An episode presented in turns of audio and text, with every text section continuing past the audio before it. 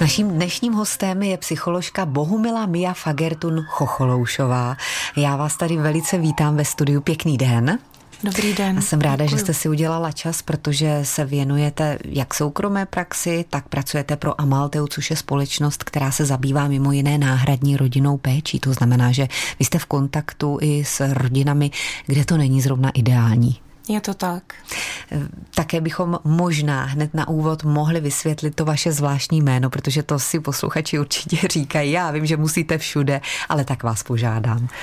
Tak já jsem vlastně zdědila tu druhou část příjmení po manželovi, který pocházel z Norska a tak jsem vlastně získala to příjmení navíc mm. a to svoje si nechávám, protože ho mám ráda. Ano, tak děkuji. Takže Fagertun, to je takové klasické norské příjmení, je to tam mm. běžné. Znamená to krásné místo. Je, tak to je pěkné. Norsko, vy jste tam prožila několik let, to znamená, že můžete teď tady u nás v Česku s takovým nadhledem sledovat, co se tady děje, jakým způsobem se lidé chovají, proč přicházejí právě do vaší ordinace. Je v tom velký rozdíl?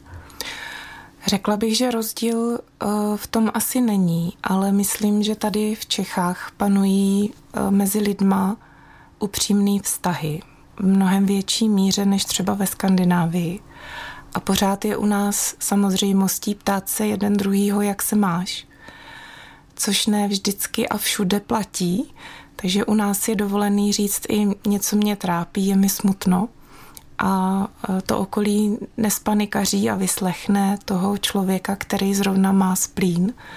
A i to může hrozně pomoct, jenom to, že někdo poslouchá. Mm-hmm. A vidíte tohle třeba by zrovna člověka, který moc nezná ty okolní státy a jak to tam chodí maximálně na týden k moři, tak by na, mohlo překvapit, že my, že jsme k sobě upřímní, my Češi, Hmm. Hmm. Víc než, jak říkáte, v té Skandinávii, tam jsou mnohem tvrdší ti lidé.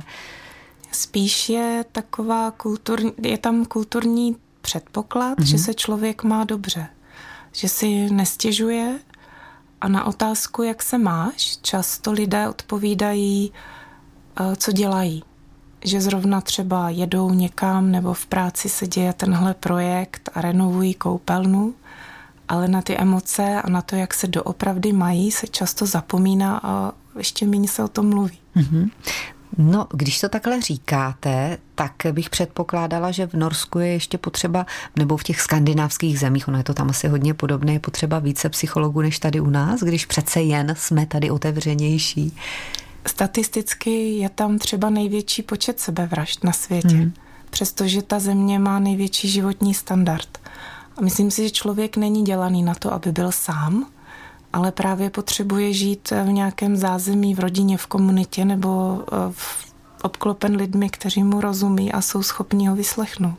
A to je tady u nás pořád ještě dobré v porovnání. Já myslím, já myslím že vzhledem k mojí zkušenosti je to tady luxusní. žijeme si v nadbytku a je to tady luxusní, co se týká vztahu. Mm-hmm. Je, no tak to je ale taková krásná zpráva od psycholožky. Všichni si většinou stěžují, mluví se o tom, že mnoho dětí směřuje v dnešní době k psychologům, že je trápí různé problémy. Když to zase vy porovnáte s tím, kdo k vám chodí, ať už dospělí nebo děti, jaké jsou teď úplně největší problémy? Je to v té rodině, problémy v rodině? Ona je to pravda ta poptávka po terapii vstoupá e, a psychologů je tady v téhle zemi opravdu málo, takže té práce je hodně a lidé často čekají strašně dlouhou dobu hmm. na to, než je právě někdo uslyší. A každý z nás se dostal v životě do fáze, kdy už si s tím nedá poradit sám. A na těch křižovatkách člověk právě hledá. A já si myslím, že ta poptávka pro psychologovi se dá rozdělit do dvou takových skupin. Jsou lidi, kteří hledají sami sebe a potřebují s tím nějak pomoct nebo popostrčit nebo otevřít dveře. A pak jsou lidé, kteří hledají něco mimo sebe, něco jiného nebo někoho jiného. A už jsou tím tak vyčerpaní, že vlastně dojdou do bodu, kdy už neví, kudy dál. A to jsou takový momenty, kdy je potřeba někdo další, kdo tam dá svoje vědomí a začneme hledat spolu. A ta cesta se většinou vždycky ukáže. Mm-hmm. Zní to velmi zajímavě, takže to jsou takové dva rozdílné pohledy lidé, kteří hledají sami sebe a pak lidé, kteří hledají někoho k sobě, s kým by byli někoho šťastní. nebo něco. Nebo něco. Ono to nemusí být přímo jako partner, ale je tam něco, co jim chybí. A to je, že ne do toho hledání, ale zároveň to úplně není um, konkrétní věc, takže oni najdou třeba deset věcí, ale žádná je neuspokojí. Mm-hmm. A pak uh, dojdou do bodu, kdy už zjistí sami, že to nemá smysl. Musím říct, že na mě působíte neuvěřitelně klidným dojmem. To máte nacvičené, to je taková profesionální poza, nebo jste taková doopravdy doma, tak jako dětem vysvětlujete klidně? Já jsem klidná dlouho, ale má to svůj mes a když se rozuřím, tak umím i řádit. Ale myslím, že ten klid je součástí té práce a taky to, kam jsem došla, protože vnitřní klid je vlastně jeden obrovský zdroj do života, ze kterého se dá těžit a pomůže nám v těch chvílích, kdy je nejvíc potřeba. Hmm. A právě ten vnitřní klid se snažíte hledat i s některými vašimi klienty, jak jste říkala, je to někdy dlouhá cesta, my se pořád za něčím honíme, víme, jak by to mělo být, jak, jak bychom měli postupovat v tom životě, čeho dosáhnout, kolik dětí mít, kdy domeček, kdy dovolená a tak dále. Zkuste k tomu něco povědět. A jsme z toho uhonění celý. My jsme občas jako ti křečci, co běhají v těch kolečkách a pořád se točí. Vždycky si dáme další metu, za kterou bychom měli běžet.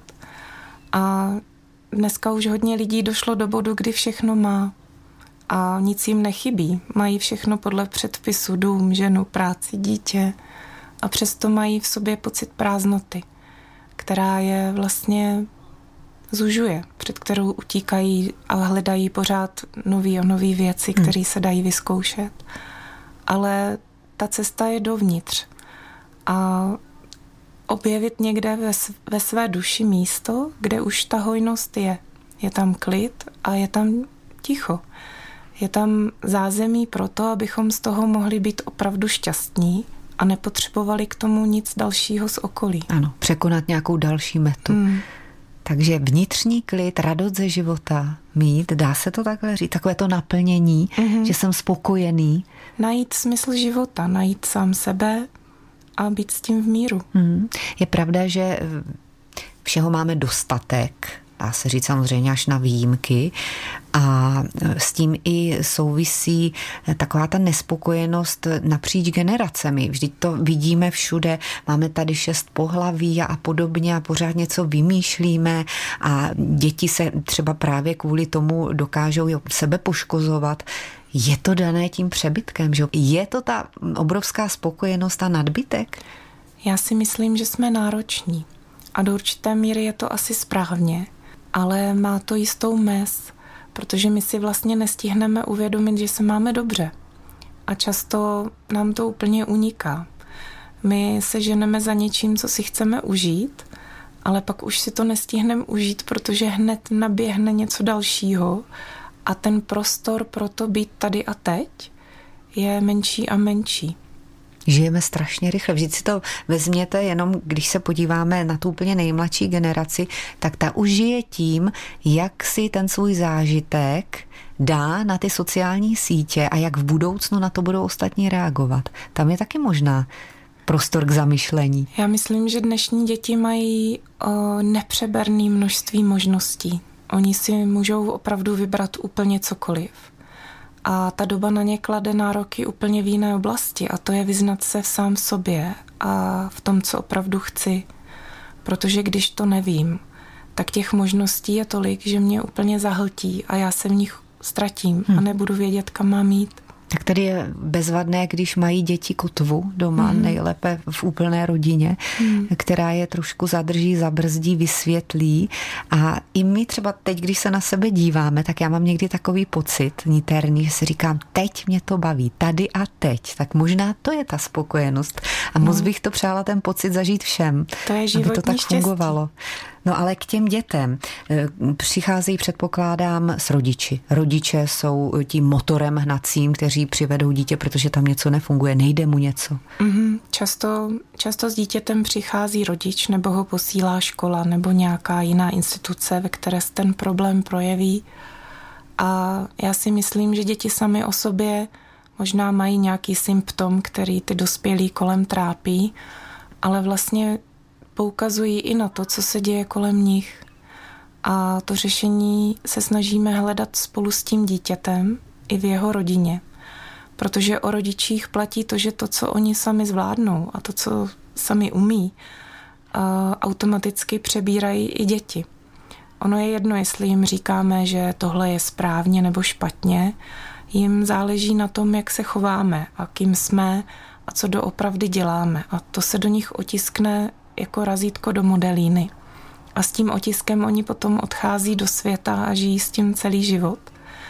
A někdy je právě dobré kvůli tomu dítěti se zastavit a zamyslet se nad tím, jestli já opravdu žiju tak, jak chci. Jestli opravdu jsem takový člověk, kterým bych chtěla být, protože tak tím svým dětem pomůžu nejvíc, mhm. když já sama pro sebe budu mít dobrý život. Přijdou k vám někdy rodiče s tím, že dítě předají a že si myslí, že po několika sezeních eh, bude opravené, že bude v pořádku? Setkáváte se s tím? To se stává často, ale uh, já úplně nechci přebrat do péče dítě, aniž by se toho účastnili rodiče nebo zbytek rodiny, protože dítě se nedá opravit. Ono žije v rodině, která na něho nějak působí a ta souhra těch uh, vztahů v něm vytváří nějaký vzorec. A ten se potom projevuje ve vztahu dítěte samo k sobě a ve vztahu dítěte k okolí. A když tam něco nehraje, tak většinou je to v tom soukolí těch vztahů a vazeb a to řešení se hledá často společně se všemi členy rodiny, protože e, rodina je systém, jeden prvek podporuje ten druhý bez jednoho by to nefungovalo, hmm. anebo by se musel najít způsob, jak to dělat jinak. A ty děti často poukazují na něco, co jim chybí. I třeba nevhodným chováním. Hmm. Je to takové zrcadlo, že to je, je to známá věc. Vztahu. Hmm. Vy to vidíte asi možná v některých případech velmi brzy. Rozlousknete, kde, kde může být ten zakopaný pes. Někdy třeba ani není potřeba pracovat s dítětem a stačí konzultace s rodiči, protože kvůli dětem rodiče jsou schopní aktivovat neskutečné množství energie a potenciálu, aby něco spravili. Mm-hmm. Protože vlastně z lásky chtějí pomoct těm dětem. A když to dává smysl a vidí v tom, že to dítě ti pomáhá, tak jsou schopní opravdu jako tvrdě pracovat na tom, aby se jim ulevilo. Využíváte různé metody. U těch dětí je nějaká taková, která by se dala aplikovat v domácím prostředí, vyzkoušet mm-hmm. si mhm. to? Já moc ráda eh, pracuji v pískovišti a mám eh, několik poliček eh, figurek, které představují všechno možné. A takové věci máme doma všichni. A dá se říct, že jedna z těch technik, která by se dala využít i doma, je, že dětem řekneme, ať si přinesou něco z hraček, co by mělo představovat nějak, nějakou, nějaký jejich stav nebo tou. Pokud chtějí rodiče třeba poznat to svoje dítě líp, tak ať přinesou něco, co je nejvíc baví. A je dobrý i hádat, mm. umět uhodnout, co třeba nejvíc baví maminku, mm. nebo co nejvíc baví tatínka, co nejvíc baví moje sourozence. A dítě se vlastně empatii učí. My mu ji doma ukazujeme a ta schopnost umět se vcítit a odhadnout, co ten druhý potřebuje, a to můžeme cvičit každý den. Hmm, třeba u společné večeře hmm. nebo nějaké společné hry. Jsme zase u toho více trávit eh, s rodinou času, hmm. povídat si, nejen tedy, že budeme sedět v obýváku, každý bude mít ten svůj mobil. Ono je to nebezpečné v tom, že my vlastně máme pasivní zábavu pořád. My si můžeme zapnout televizi, můžeme si zapnout sociální sítě, děti hrajou hry jako na počítači, hmm. ale netvoříme. My málo tvoříme a tam je potřeba nechat tam ten prázdný prostor, protože prázdnota je vlastně kolíbka kreativity a z ní potom může vyrůst něco, co vůbec nečekáme. A trochu té prázdnoty klidně kolem jídelního stolu u večeře do každé rodiny aspoň na chvíli vnese klid, zábavu a taky prostor pro nějaký společný čas. Hmm. Řeknu vám ještě jednu takovou poslední věc, můj takový poznatek, když jsem u přátel, mají tam malé děti, ještě předškolní děti a opravdu se snaží. Některé rodiny věnují se těm dětem, ale když jim pak řeknou tak a teď máš půl hodiny, můžeš si hrát, tak to dítě letí k tomu mobilu a už, už to jede. Mm. Je to hmm. takové přirozené, ty děti se snad to naučili už v kolébce. Takže tady v tom případě, pokud mají dost těch tvořivých chvilek s rodiči, tak eh, nemá cenu už dnes jim to brát nebo zakazovat asi, že?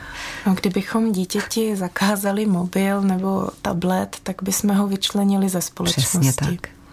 Ale jde o to, že eh, já můžu hrát eh, velkou bitvu na počítači, ale nebudu vědět, jak moc to bolí, když dostanu klackem. A můžu tvořit světy, ale nevím, jak voní kytka. A tady tyhle úplně jednoduché základní věci jsou ty nejdůležitější, protože to v mozku stimuluje úplně jinou strukturu než počítačová hra. Takže dokud budou děti chodit někde bosí a budou je zápst nohy a dovedou se vykoupat ve studené vodě nebo občas zmoknout a budou vědět, jak fouká vítr, tak budou zdraví. Hmm. Vy jste krásně tady řekla takový ten příměr, že těm dětem se vpisují ty emoce a to, jak to v rodině funguje nebo nefunguje, že se to do nich vpisuje jako do té modelíny, vtiskává. Mm-hmm. No tak co popřejeme závěrem? Eh, já bych chtěla popřát, aby se každému do srdce vtiskl ten klid a taky pocit, že je o nás tady postaráno a že je tady dostatek lidí, kterým na nás záleží. Krásně řečeno. Psycholožka Bohumila Mia Fagertun Chocholoušová. Já vám moc děkuji za návštěvu tady u nás ve studiu a ať se i vám daří. Děkuji za pozvání. Naschledanou.